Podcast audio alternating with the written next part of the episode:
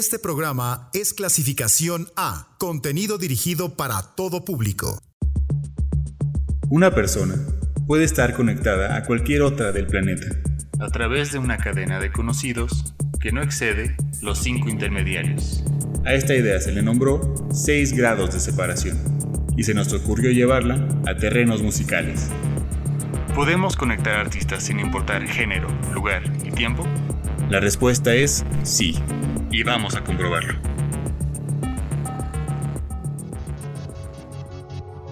Iniciemos el juego de las vinculaciones. Bienvenidos a 6 grados. Hoy nos encargaremos de conectar a Ella Fitzgerald con The Yardbirds. Charlemos de ambos. Implica una tarea titánica elegir al mejor siempre, pero cuando se trata de voces femeninas del jazz, y pese a que grandísimas figuras han pasado por ese camino marcándolo para siempre, es posible que quien tenga los titulares y podamos llamarla número uno es la primera dama de la canción, Ella Fitzgerald, cuya técnica, virtuosismo, amplio rango vocal la colocó en la gloria. Nacida en Virginia en 1917, Ella fue criada principalmente por su madre y en medio de una necesidad económica grande, desde niña se encontraba trabajando. Aunque igualmente a temprana edad ya se encontraba cantando y bailando, escuchando discos y cuando podía iba a escuchar música en vivo en el Harlem's Apollo Theater. La vida de Fitzgerald nunca fue fácil, en especial cuando llegó 1932, año del fallecimiento de su madre, después de haber tenido un accidente. Su partida provocó en ella una depresión severa. Se salió de la escuela, comenzó a tener problemas con la policía, la enviaron a un reformatorio donde abusaron de ella y finalmente la vida la llevó a Nueva York, donde decidió que su camino sería cantar. Los inicios fueron duros, estaba la Gran Depresión, tuvo que sobrellevar por supuesto muchas carencias. Hasta 1934 comenzó a cambiar su suerte, pues se inscribió a un concurso que se llevó a cabo en el Apollo Theater, lo ganó y para su fortuna, el saxofonista Benny Carter la vio. Percibió inmediatamente su potencial y la apadrinó como su protegida, determinado a que iba a triunfar la joven Ella de en ese entonces 17 años de edad. Continuó concursando en contiendas musicales. En 1935 ganó un espacio para cantar en la Opera House de Harlem. Conoció en ese lugar al baterista Chick Webb, quien la invitó a cantar con su orquesta en la Universidad de Yale. El evento volvió loca a la audiencia que quería escuchar más de Fitzgerald. Webb se volvió su tutor legal y modificó su show para que ella siguiera brillando a su lado. Todo comenzó a ir bien por un rato. La banda de Webb comenzó a tener un prestigio descomunal con Fitzgerald, su voz mejoraba cada vez más, aunque su tutor comenzó a padecer estragos de una tuberculosis que tuvo desde tiempo antes, y llegó un momento en que colapsó. Murió en 1939. Pese a su partida, ella se mantuvo con su banda dos años más con éxito, y después decidió probar suerte como solista. Con Webb, buena parte de su repertorio se enfocó en el pop, pero a la par comenzó a practicar figuras de jazz y con Dizzy Gillespie, con quien trabajó una temporada, adoptó el bebop como parte de su estilo. Para 1945 ya improvisaba durante sus conciertos como cualquier otro instrumento jazz, dejando a todos con la boca abierta.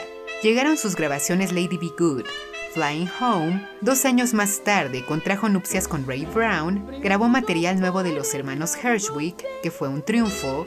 La década siguiente su fama explotó, cuando hizo una serie de grabaciones dedicadas a compositores estadounidenses, como Cole Porter, Duke Ellington, Rogers and Hearts, que le dieron sus primeros cuatro Grammys en 1958 y 1959, y le dieron el título de una de las mejores cantantes de la historia. Por si fuera poco, años antes realizó su disco histórico, al lado de Louis Armstrong, y el Like Someone in Love, que vendieron excelente. En los 60 salió el Ella in Berlin, que incluyó la mítica grabación de Mac the Knife, donde olvidó la letra y comenzó a improvisar versos, una de las muestras más magistrales de jazz, por la cual ganó más Grammys, el propio disco en 1999 Ingresó al Salón de la Fama de los Grammys. Durante los 60 grabó con varias disqueras e interpretó temas rock y pop. Tal vez 1969 fue el año de su última aparición en los charts estadounidenses, pero eso no le quitó ni un poco su prestigio. en 1967 ganó el Grammy de reconocimiento por su trayectoria, a la década siguiente volvió al jazz, tuvo que tomar ciertas pausas ante la diabetes que estaba padeciendo y dificultaba su vista y rendimiento cardíaco. Fuera del escenario, era bien conocida su labor altruista. En 1979, le realizaron un homenaje en el Kennedy Center. En 1987, el presidente Reagan le dio la Medalla Nacional de las Artes, le siguieron homenajes de otras instituciones como Yale, Harvard, Dartmouth. En 1991, dio su último concierto antes de retirarse y en 1996 murió en su casa en Beverly Hills. Su muerte solo le dio su título de inmortal, a la fecha, es considerada una de las figuras más importantes del jazz y la música pop. Su voz no ha sido igualada por nadie. La reina del jazz, conocida por su rango vocal de tres octavas, es icono gigante digno de la realeza. The Yardbirds inició en 1963 como un proyecto sumamente purista del blues y fue de la mano del vocalista Kid Ralph y el bajista Paul Samuel Smith, quienes se encontraban en la banda Metropolis Blues Quartet y tenían deseos de hacer otra cosa con miembros diferentes. Y los elegidos para hacerlo fueron Anthony Top Topham, guitarrista, Chris Dreja, también guitarrista, y el baterista Jim McCarthy, quienes se bautizaron como The Yardbirds en homenaje a Charlie Parker. Comenzaron a tocar en clubes de blues, Topham salió de la banda, llegó su reemplazo, un llamado Eric Clapton, que conocía al vocalista y ya había tocado anteriormente con él, con esta nueva formación comenzaron a ser contratados de manera regular para tocar y durante un concierto captaron la atención de Giorgio Gomelsky, quien había sido manager de los Rolling Stones y después de tomar el control de su carrera, les consiguió giras y poco a poco se dieron a conocer así, tocando en vivo. Y conforme su popularidad fue incrementando, la suficiente para recibir atención de disqueras, eventualmente consiguieron un contrato con Columbia Records. Sin embargo, poco les costó darse cuenta que tocar blues no era rentable, por lo menos no si su deseo era vivir despreocupadamente de la música. Y fue por esto que cuando lanzaron su tercer sencillo, For Your Love, voltearon a ver al rock con toques latinos y esto les valió la entrada a los top charts de Reino Unido y regiones de Norteamérica. De pronto comenzaron a hacerse más importantes y para cuando salió su disco For Your Love en 1965, vendió modestamente bien considerando que casi todo el material del disco estaba volcado totalmente hacia el blues. La nueva línea sonora que estaba tomando The Yardbirds, sin embargo, desconcertó a Eric Clapton, lo suficiente para que quisiera salirse del grupo y comenzara un nuevo capítulo para la banda. Inicialmente había recomendado que Jimmy Page lo reemplazara, pero al no interesarse el guitarrista, ofreció el talento de un amigo suyo que era un maestro del blues al que le encantaba experimentar con sonidos nuevos, Jeff Beck. A los dos días de la partida de Clapton, ya se encontraba con ellos trabajando y listo para llegar lejos. Su primer sencillo juntos fue Heart Full of Soul, que tuvo buen recibimiento. Después de este siguieron otras canciones como I'm a Man y Still I'm Sad. Y para el lanzamiento de su segundo disco, Having a Rave Up with the Yardbirds, Beck dejó en claro que buscaba llevar a The Yardbirds a otros territorios y el público estaba encantado con eso. Para 1966 se inmiscuyeron en la psicodelia, con Shapes of Things. Al poco tiempo otro miembro más salió del grupo, Samuel Smith, lo reemplazó ahora sí Jimmy Page, que dio como resultado una banda con dos super guitarristas, juntos grabaron Happenings 10 Years Time Ago, Psycho Daisies, que vendieron bien, el cineasta Michelangelo Antonini los invitó a participar en Blow Up en 1966, que les dio más proyección, aunque empezaron a presentarse tensiones en los Yardbirds después de una serie de conciertos en la que participaron con los Rolling Stones. Beck se fue, se mantuvo Page un rato más y pese a que empezó a innovar en técnicas, a nivel ventas comenzó a irles mal. Ante esto pusieron sus esfuerzos más grandes en seguir tocando en vivo y dando conciertos llenos de experimentación que posteriormente llevó a Led Zeppelin, esto no agradó del todo a Ralph y a McCarthy, quienes tenían deseos de explorar el folk, se salieron de la banda, dieron un concierto más y Page informó que The Yardbirds había llegado a su fin. Cada miembro se dedicó a formar proyectos aparte. Después de esto, McCarthy y Ralph formaron Renaissance, murió el segundo en los 70s. En los 90s de Yardbirds fueron introducidos en el Salón de la Fama del Rock and Roll. Dre y McCarthy comenzaron a dar tours como The Yardbirds. En 2003 grabaron un disco con músicos invitados como Brian May, Slash. En 2013 se anunció otra separación y en 2015 McCarthy la revivió y siguen dando giras. A lo largo de ocho discos de estudio, The Yardbirds se consolidó como uno de los proyectos rock, RB, más famosos de la invasión británica, y siendo una banda que ha vendido millones de copias de su música y que tuvo como miembros a músicos, hoy considerados legendarios y genios, The Yardbirds siempre tiene importancia. Ella Fitzgerald y The Yardbirds. Iniciamos la música escuchando You're a Better Man Than I, de The Yardbirds, seguida de Crimea River de Ella Fitzgerald.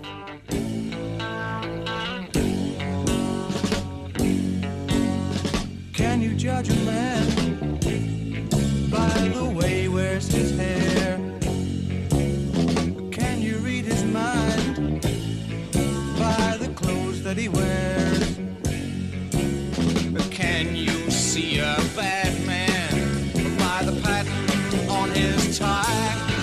Well then, mister, you're a better man than I. Yeah, mister, you're a better man than I. Oh, mister, you're a better man than I. Yeah, mister, you're a better man than I. Could you tell a wise man by the way he speaks or spells? Is this more important than the stories that he tells? And call a man a fool if for wealth he doesn't strive. Well then, mister, you're a better man than I. Yeah, mister, you're a better man than I. Well, mister, you're a better man than I. Yeah, mister, you're a better man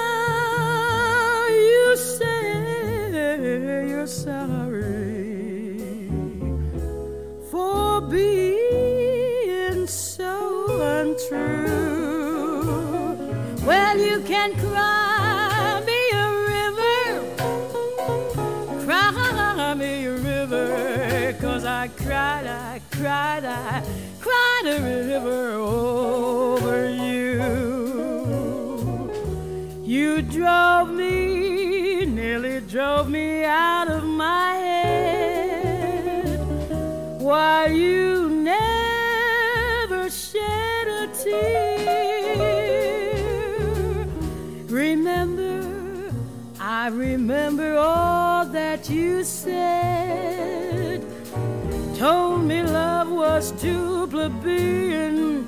Told me you were through with me, and now you say, you say you love me. Well, just to prove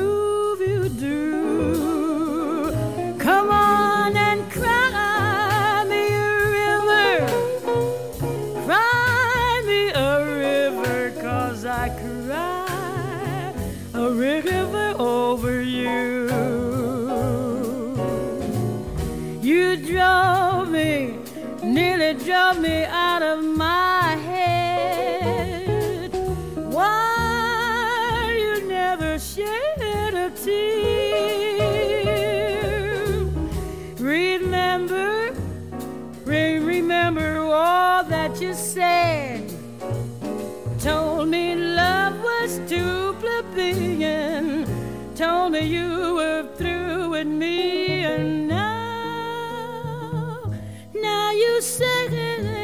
you love me.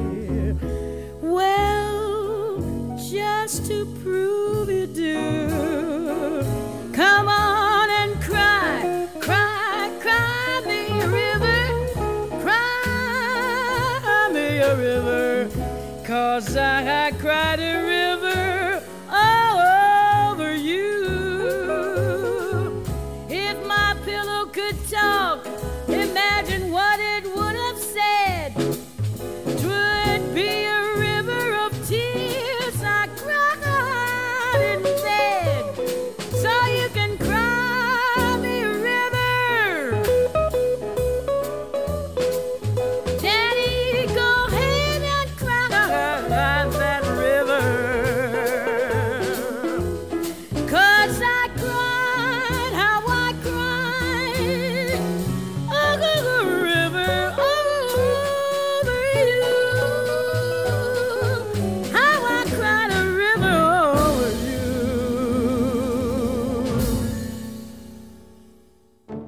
Grado 1.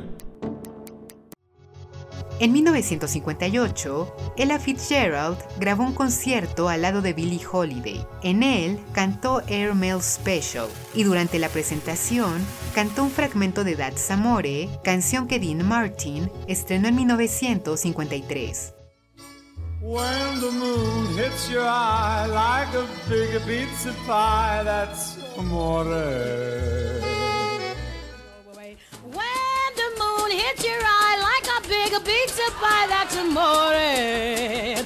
Ah, Dean Martin no es lo que nos interesa para esta conexión, más bien que la canción apareció en el soundtrack de una película muy conocida de 1987, Hechizo de Luna, Moonstruck. La ópera forma parte importante de la historia de la cinta y a lo largo de ella escuchamos varias arias, incluidas algunas de la ópera La Bohème de Puccini, interpretadas por Renata Tebaldi. Escuchemos O Suave Fanciulla de dicha ópera, interpretada por Carlo Bergonzi y Renata Tebaldi.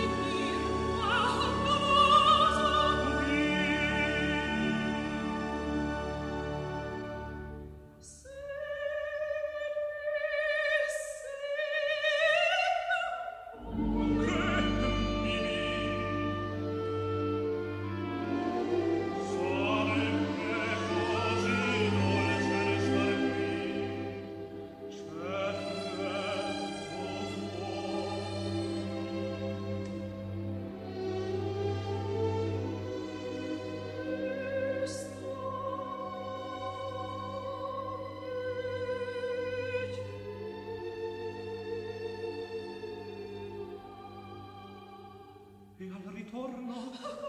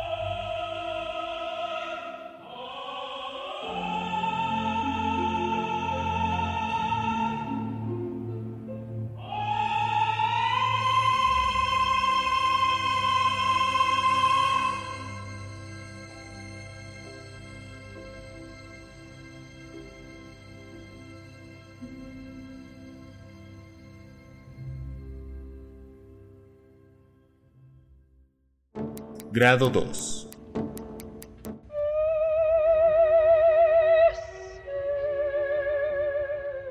Renata Tebaldi es una de las sopranos más nombradas que ha dado Italia, y aunque más famosa es por ser la rival por excelencia de la divina María Callas, vale la pena platicar acerca de esta musa de Arturo Toscanini.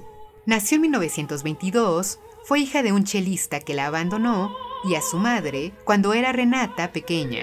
A los tres años contrajo poliomielitis, esto le impidió llevar una vida común y corriente, y su madre pensando en eso, y en un sueño que jamás pudo cumplir para ella misma, instruyó a su hija en la música. Comenzó a aprender piano, a cantar, eventualmente se decidió por la voz, ingresó al Conservatorio de Parma, comenzó a mostrar potencial y consiguió el respaldo de una diva de la época, Carmen Melis, y con ella conoció a Arturo Toscanini quien quedó cautivado con su voz y la invitó a participar en 1946 en el concierto de reapertura de la Scala después de haber guardado silencio mucho tiempo a causa de la Segunda Guerra Mundial, y a partir de aquí saltó a la fama.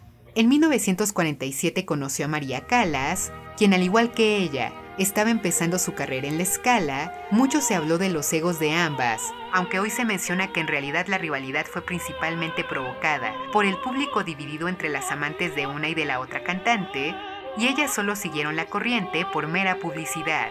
Además de que ambas voces eran diferentes y sus repertorios igualmente eran distintos. Entre lo destacado de Renata Tebaldi se encuentra haber recuperado óperas olvidadas, como Hernán Cortés, de Spontini, El siglo de Corintio de Rossini, aunque destacó en los protagónicos de La Traviata, Tosca, Don Carlo, La Fuerza del Destino y otras óperas más. Todos los 50s y 60s, ella se mantuvo como una de las titulares de la ópera, aunque decidió sin hacer mucho ruido retirarse en los 70s. No se casó, no tuvo hijos, Es importante destacar que esto fue por decisión propia, y aunque murió sola en 2004, la voz de Ángel, como se le apodaba, es recordada como una de las sopranos más importantes del siglo XX. Tebaldi recorrió un repertorio extenso a lo largo de su carrera, y si bien el compositor que más abarcó fue Verdi, quien no se quedó atrás fue Puccini. Interpretó a Liu en Turandot, a Mimi en La Bohème, a Manon en Manon Scout, a Mimi en La Fianchula del West, a Giorgetta en Il Tabarro y muchas más. Escuchemos algo de Puccini. Esto es Crisantemi, interpretada por St. John String Quartet. Con ella vamos a corte. En un momento regresamos.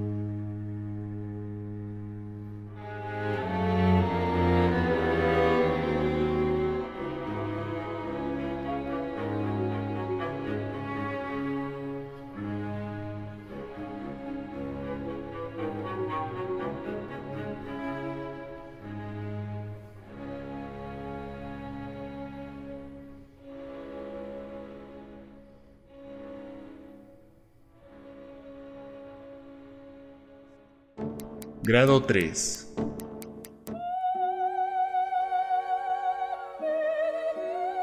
Nacido en 1858 en Lucca, Giacomo Puccini nació en una estirpe de músicos de cinco generaciones. El arte lo tenía bien incrustado en la sangre y aunque comenzó sus estudios a una edad ya avanzada comparativamente con el promedio, a los 14 años, de alguna manera el tiempo lo hizo destacar. Se cuenta que en sus inicios con el piano era algo mediocre, solo tocaba para pagarse cigarrillos y poder pagar burdeles, y fue solo gracias a los sacrificios de su madre que en 1883 logró graduarse del Conservatorio de Milán. Ese mismo año compuso su primera ópera, Le Billy, después llegó Edgar, y en 1893 llegó su momento de brillo cuando escribió Manon Lescaut, y esta fue un rotundo éxito. Diez años le tomó llegar a la cima, y en ese periodo de tiempo murió su madre. Después se fugó con una mujer casada y su unión con ella fue censurada durante la época, aunque eso no afectó en absoluto su fama como compositor. Una cosa era su vida privada y otra las obras maestras que estaba creando. Una vez estrenada Manon Lescaut, comenzó una temporada fructífera en la que llegaron La Bohème, Tosca, Madama Butterfly, algunas de sus obras más importantes, se mantuvo, en, se mantuvo en la grandeza hasta 1906, año en que murió su libretista, Giuseppe Giacosa. Comenzó a desentenderse con su colaborador, Luigi Laca, después se difundió el escándalo de que su mujer lo estaba acusando de infidelidad con una criada, su obra tampoco estaba siendo del todo bien recibida, las necesidades de vanguardia y modernidad ya no encajaban con las obras de Puccini, y pese a que en 1910 estrenó La Fianchula del West, las críticas que recibía eran no favorables.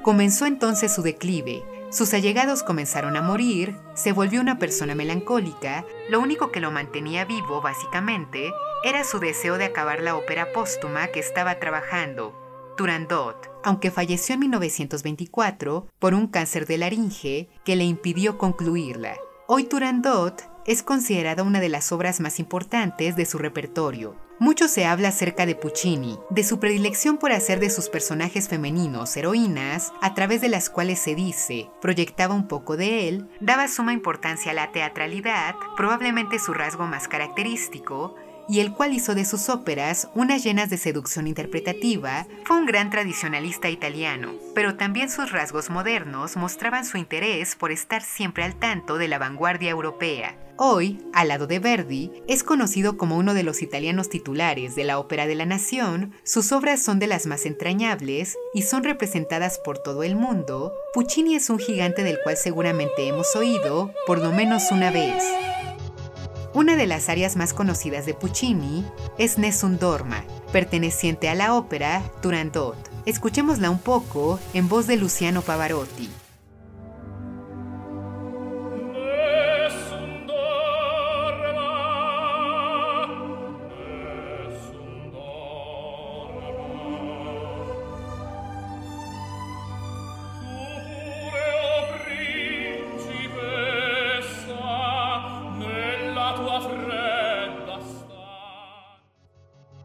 En 2002, una banda de heavy metal realizó su versión de la composición, Manowar. Escuchemos cómo suena con ellos.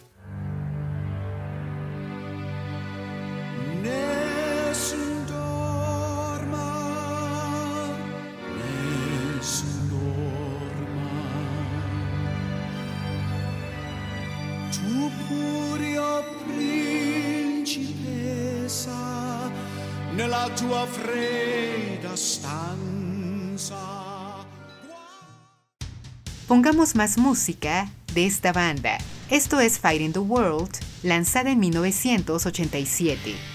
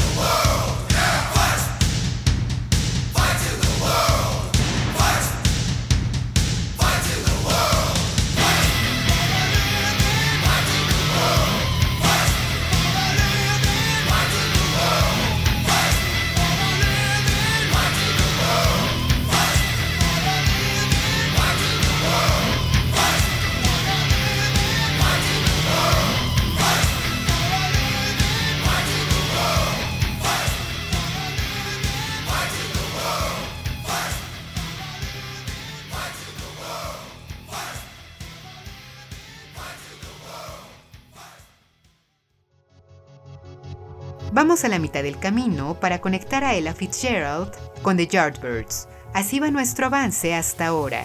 Grado 1. Ella Fitzgerald canta un fragmento de That's Amore de Dean Martin en Airmail Special, canción perteneciente al soundtrack de Moonstruck, película donde aparecen arias de la ópera La Bohème, interpretadas por Renata Tebaldi. Grado 2. Tebaldi fue muy reconocida por su repertorio de Giacomo Puccini. Grado 3.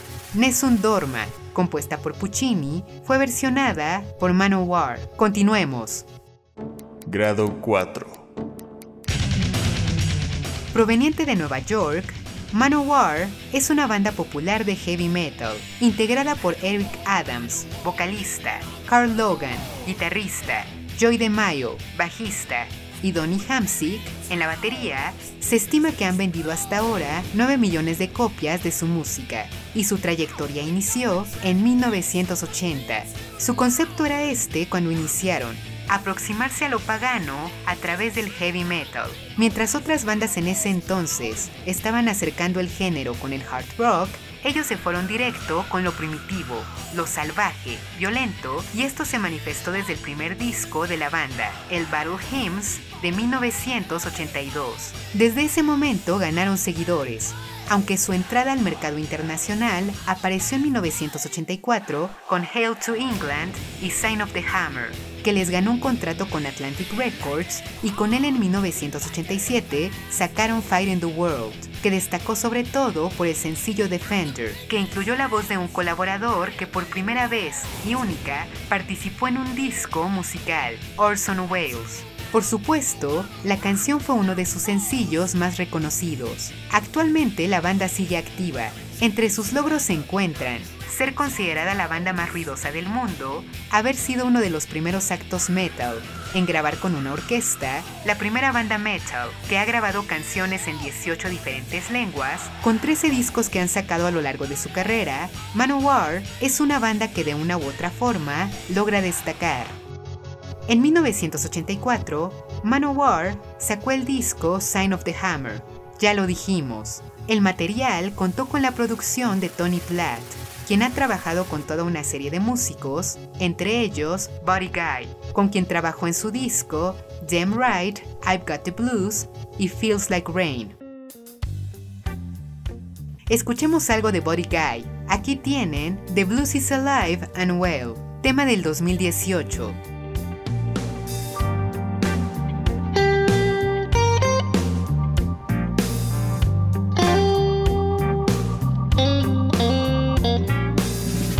I walked through the front door, I swear I heard the back door slam. I got a sneaky suspicion you got another man. You done me wrong. Our love is dead and gone. But as far as I can tell,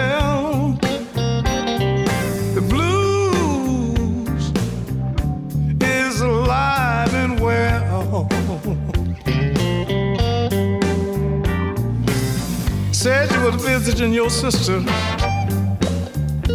on the south side of town. But your sister called this morning, said you never came around. Yes, you're doing me wrong. Our love is dead and gone. But as far as I can tell,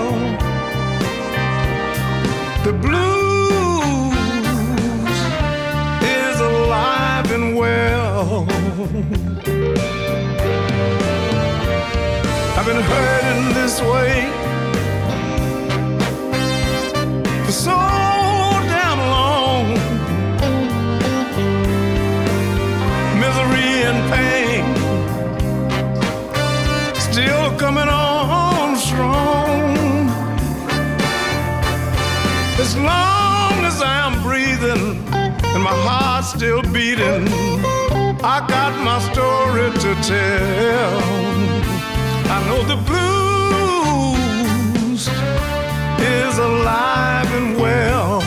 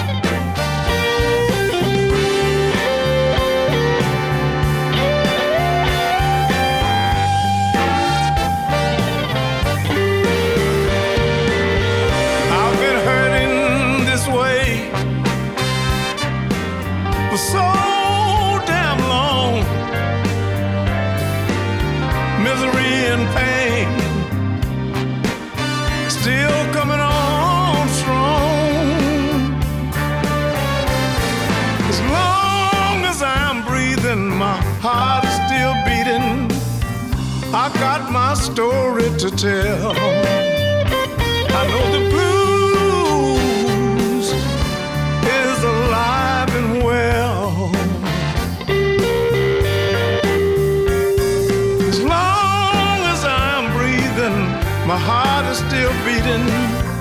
I've got my story to tell. As long as I'm around, the blues is alive and well. Yes, it is. Blue. Good morning, Mr. Blues.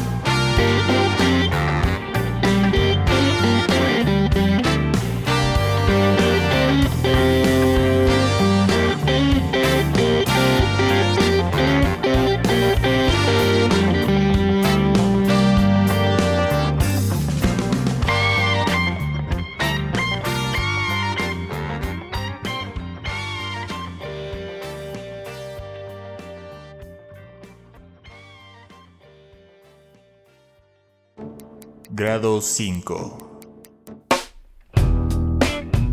Buddy Guy, uno de los bluesmen más reconocidos, nació en Luisiana en 1936 y se cuenta que aprendió a tocar guitarra con un instrumento hecho en casa que solo tenía dos cuerdas y estaba hecho de alambres y latas de aluminio. Eventualmente pudo costear una guitarra acústica, comenzó a aprender blues, escuchando a B.B. King, T-Bone Walker y para 1957 comenzó a llevar sus demos a estaciones de radio locales y a la poderosa disquera Chess Records.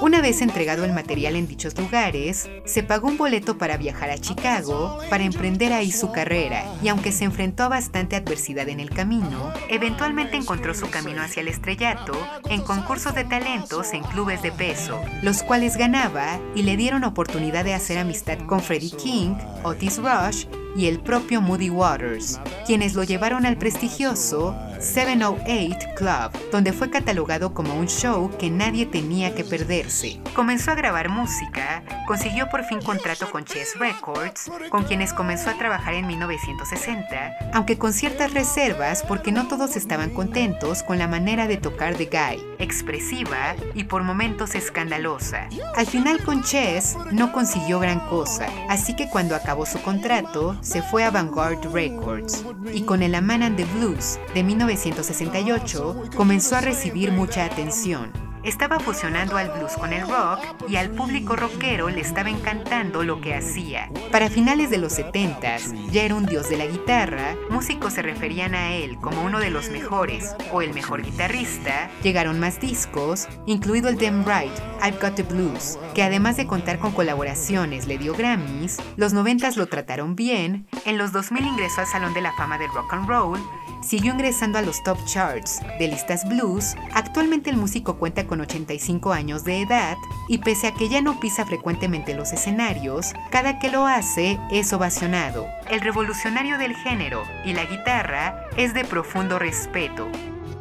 Ya dijimos que Howlin' Wolf fue una de las grandes influencias de Buddy Guy y lo dejó en claro cuando en 1969 participó en un cover de Oh Baby en el que participó Fleetwood Mac, Willie Dixon y otros más. Pongamos más de Howlin' Wolf. Esto es Moaning at Midnight, tema de 1958.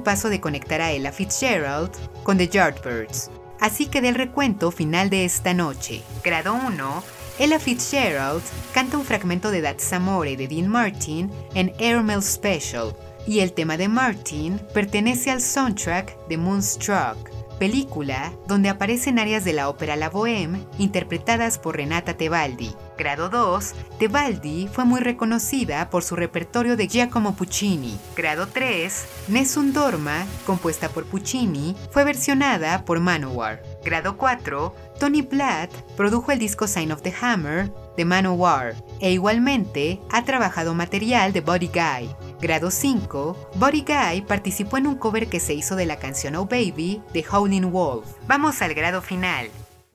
Grado 6.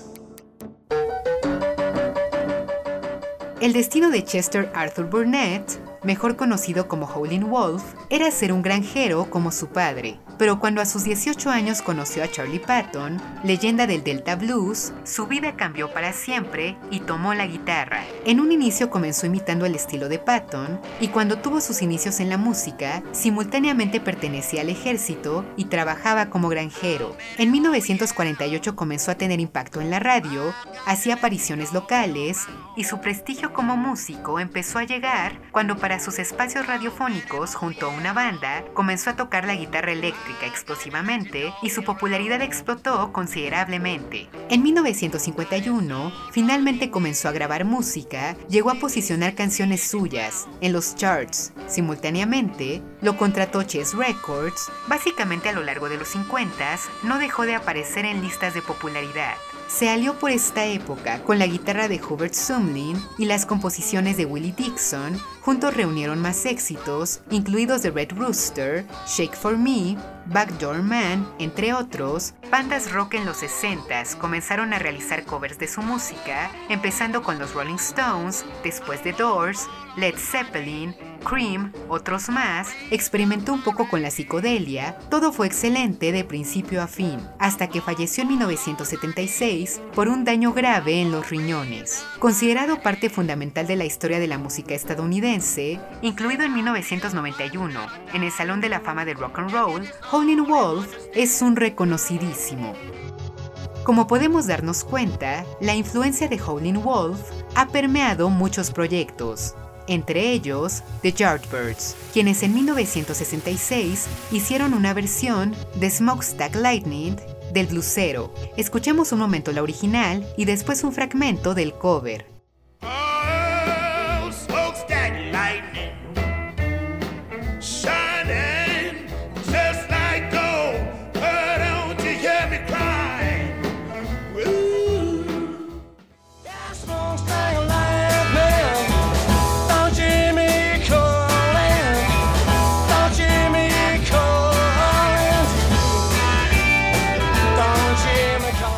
Conexión final establecida. Ella Fitzgerald y The Yardbirds pueden estar conectados. Nos escuchamos la próxima semana. Linda noche. 6 grados. Vinculaciones musicales infinitas.